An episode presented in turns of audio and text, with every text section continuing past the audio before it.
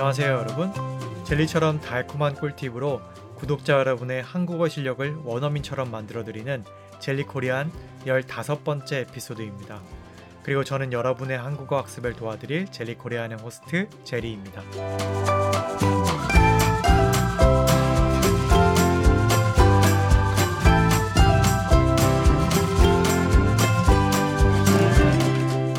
안녕하세요 여러분 한국은 이제 가을이 오려나 봐요 날씨가 제법 선선해졌습니다 미칠 듯이 내리쬐던 폭염이 바로 엊그제 같은데 시간은 언제나 그렇듯이 빠르게 흘러가네요 음 제가 가장 좋아하는 계절이 여름이라고 혹시 말씀드린 적이 있나요? 네 저는 사계절 중에 여름을 가장 좋아합니다 개인적으로 추위보다 더위를 조금 더 잘 견디는 편인 것 같아요.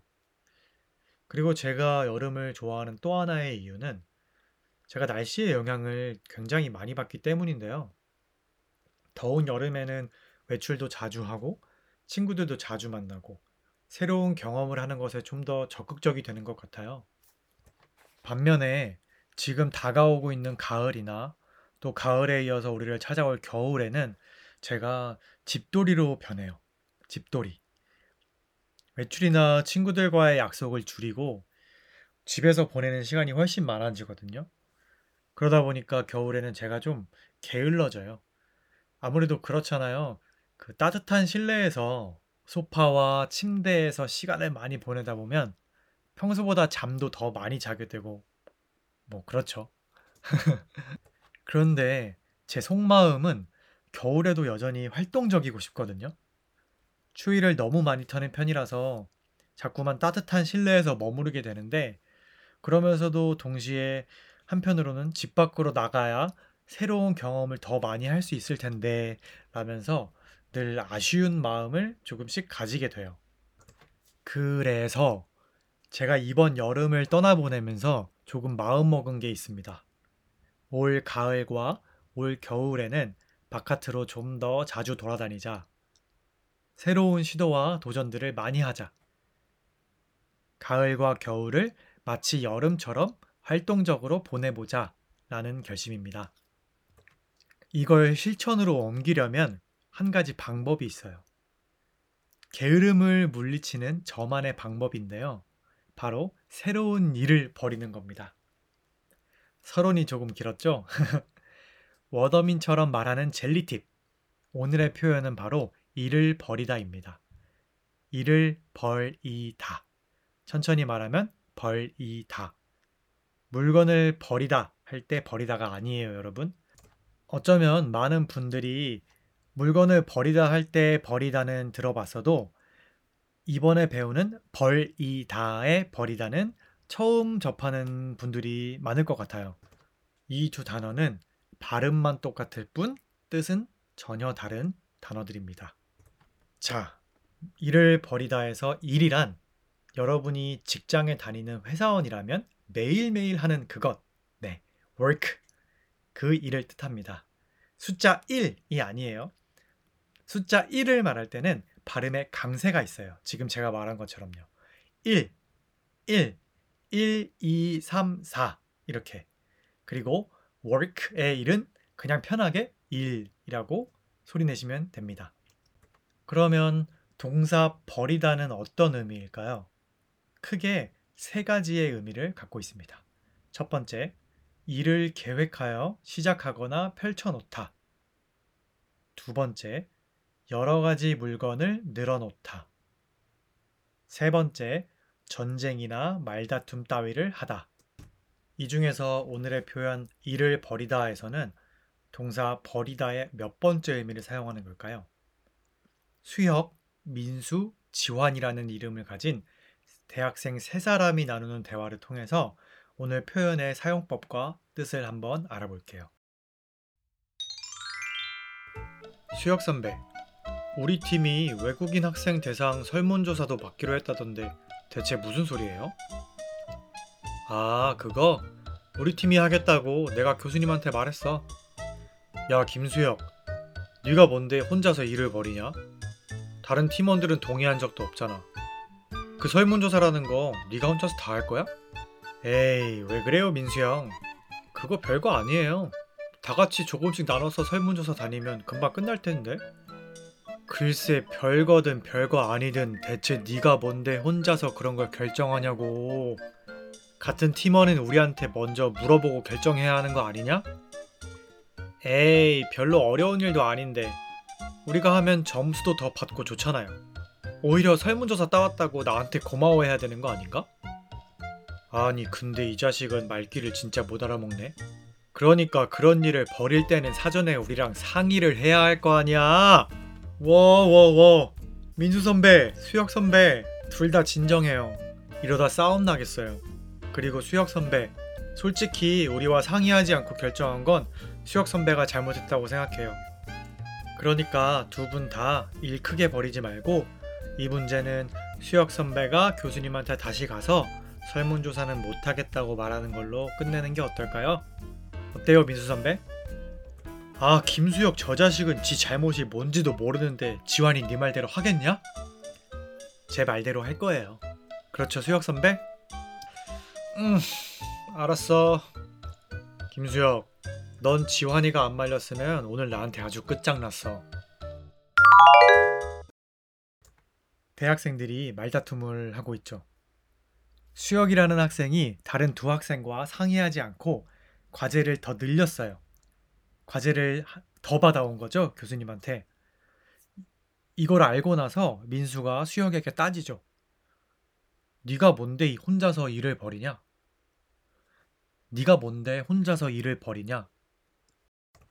이 말은 새로운 일을 만들었다 라는 뜻도 될 수 있고 원래 있던 일을 더욱 커지게 했다.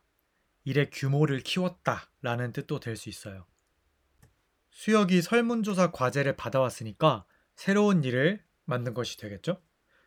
그리고 동시에 세 사람이 원래 해야 할 일이 있었는데 거기에 설문조사가 추가되었으니까 일의 규모가 커진 것이기도 해요. 일을 버리다라는 표현은 바로 이런 식으로 쓰는 겁니다. 좀 부정적인 느낌이죠? 수혁이 하지 말았어야 할 일을 해버렸다는 거를 비난하는 거잖아요. 그리고 혹시 눈치채셨나요, 여러분? 지환이 싸우려는 두 선배를 말리면서 한 말 있잖아요. 워워워 민수 선배, 수혁 선배 둘 다 진정해요. 이러다 싸움 나겠어요.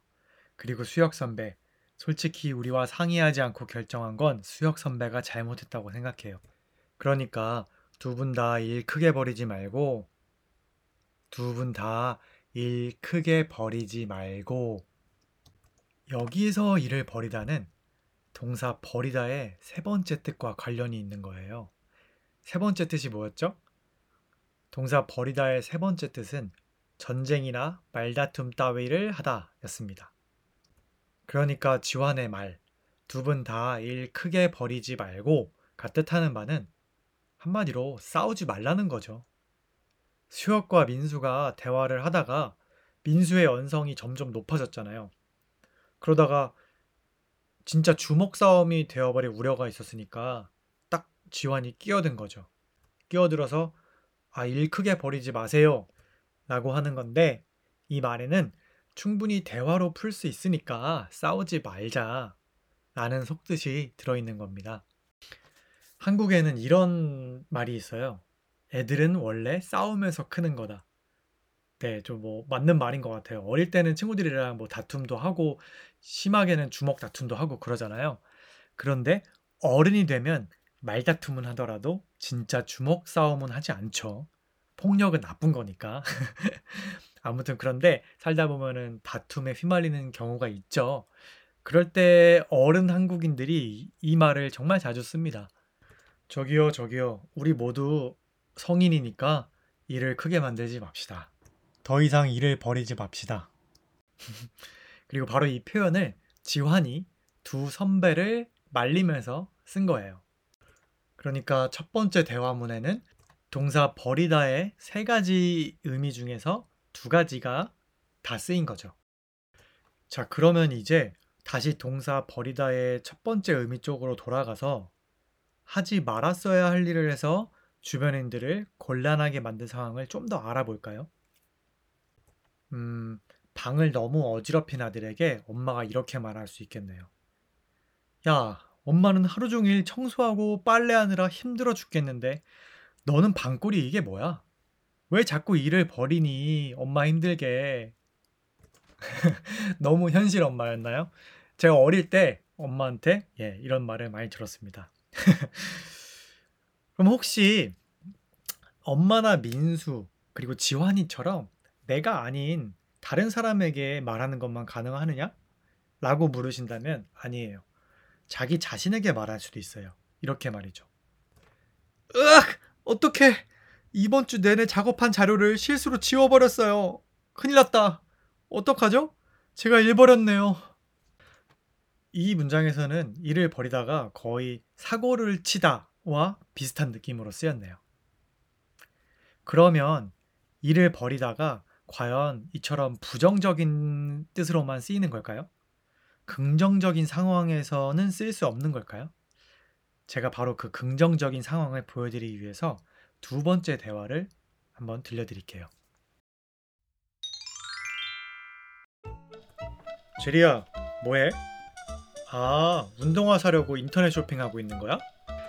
응, 이번에 철인 3종 경기 나가보려고 하는데 새 운동화가 필요할 것 같아서. 철인 3종 경기? 너 요즘에 대학원 공부 때문에 엄청 바쁘지 않아? 바쁘긴 하지. 그래도 해보면 재밌을 것 같아. 이야, 멋있네. 근데 너 곧 아이들 가르치는 일도 시작한다고 하지 않았어? 아, 그 일? 그거 벌써 시작했지. 저번 주에 애들이랑 첫 수업했어. 뭐야, 그럼 대학원에 선생님의 철인 3종 경기까지? 너는 진짜 일 버리는 데는 선수다, 선수. 타고났어. 내가 너무 욕심 부리는 건가? 아니야. 뭐 힘들긴 하겠지만 그래도 너는 일단 하려고 버려놓은 일들은 다 잘 해내잖아. 대단하다고 생각해서 한 말이야. 고마워. 대화에 등장하는 제리는 이것저것 하는 일이 많은 것 같아요. 아, 제 얘기 아닙니다, 여러분. 우리 대화문에만 등장하는 가상의 인물인 제리예요. 아무튼 제리의 스케줄이 대학원 공부하느라 바쁘고 부업으로 아이들을 가르치는 일까지 하는데 거기에다가 이번에 철인 3종 경기라는 운동을 새로 시작한다고 하니까 친구가 놀라는 거죠. 그래서 말합니다. 너는 진짜 일 버리는 데는 선수야. 한국어 표현 중에 선수라는 게 있어요. 그 축구 선수, 농구 선수, 야구 선수 할 때 선수가 맞아요. 한국인들은 어떤 일을 굉장히 잘하는 사람한테 선수라는 별명을 붙입니다. 마치 그 분야의 프로페셔널 같다는 거를 돌려서 말하는 거죠. 예를 들어, 쟤는 정말 도망치는데 선수야. 쟤는 정말 노는데 선수야. 쟤는 정말로 이성을 꼬시는데 선수야. 그러면 일 버리는데 선수라는 말의 뜻은 일을 잘 버린다 라는 거겠죠? 그런데 이게 과연 나쁜 의미로 하는 말로 들리셨나요? 아니죠. 제리가 내가 너무 욕심 부리는 건가? 라고 묻자 제리의 친구가 아니야. 힘들긴 하겠지만 그래도 너는 일단 하려고 버려놓은 일들은 다 잘 해내잖아. 대단하다고 생각해서 한 말이야. 라고 대답을 하죠. 그렇기 때문에 제리의 친구가 제리 보고 일을 버린다고 한 것은 긍정적인 의미로 해석될 수 있어요. 긍정적인 의미로 말한 겁니다. 자, 이렇게 일을 버리다는 상황에 따라서 좋은 뜻이 될 수도 있고 나쁜 뜻이 될 수도 있는데요. 이걸 어떻게 구분하느냐? 물론 상황과 문맥에 따라서 이해를 하면 구분이 되지만 한국어 원어민이 아니라면 해석하는데 조금 어려울 수도 있잖아요. 그래서 제가 제시하는 포인트는 바로 피해입니다. 피해. 피해를 보는 사람이 있는가? 자, 저 제리가 만약 어떤 일이나 행동을 했어요. 그랬는데 그 일이나 행동으로 인해서 주변 사람이 피해를 입는 거예요. 그러면 으, 제리 너는 왜 일을 버리니? 으, 그러게 제리 너는 왜 일을 버려서 사람들에게 피해를 주니? 이런 부정적인 표현이 되는 겁니다.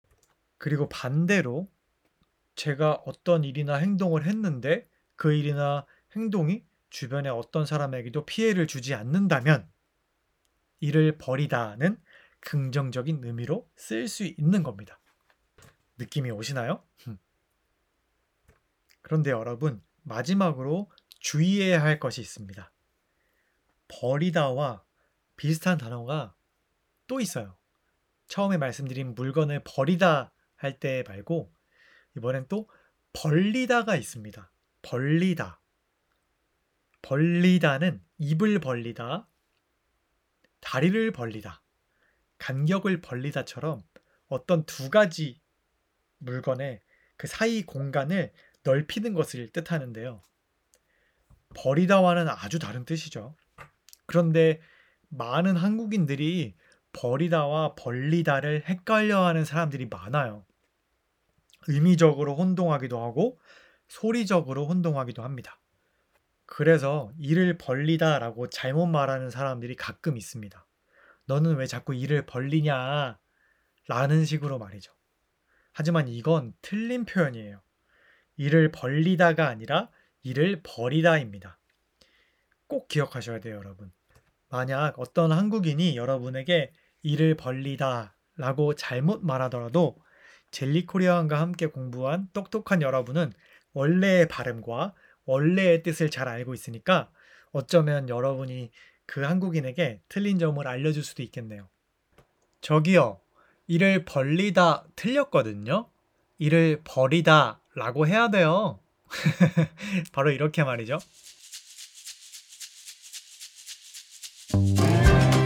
오늘의 에피소드는 어떠셨나요? 젤리 코리안과 함께하는 한국어 공부가 재미있고 유익하셨다면 별 5개 리뷰와 함께 구독 버튼을 눌러주세요. 여러분의 애정이 모이면 젤리 코리아는 더욱더 재미있고 유익한 에피소드로 돌아올게요. 그럼 안녕!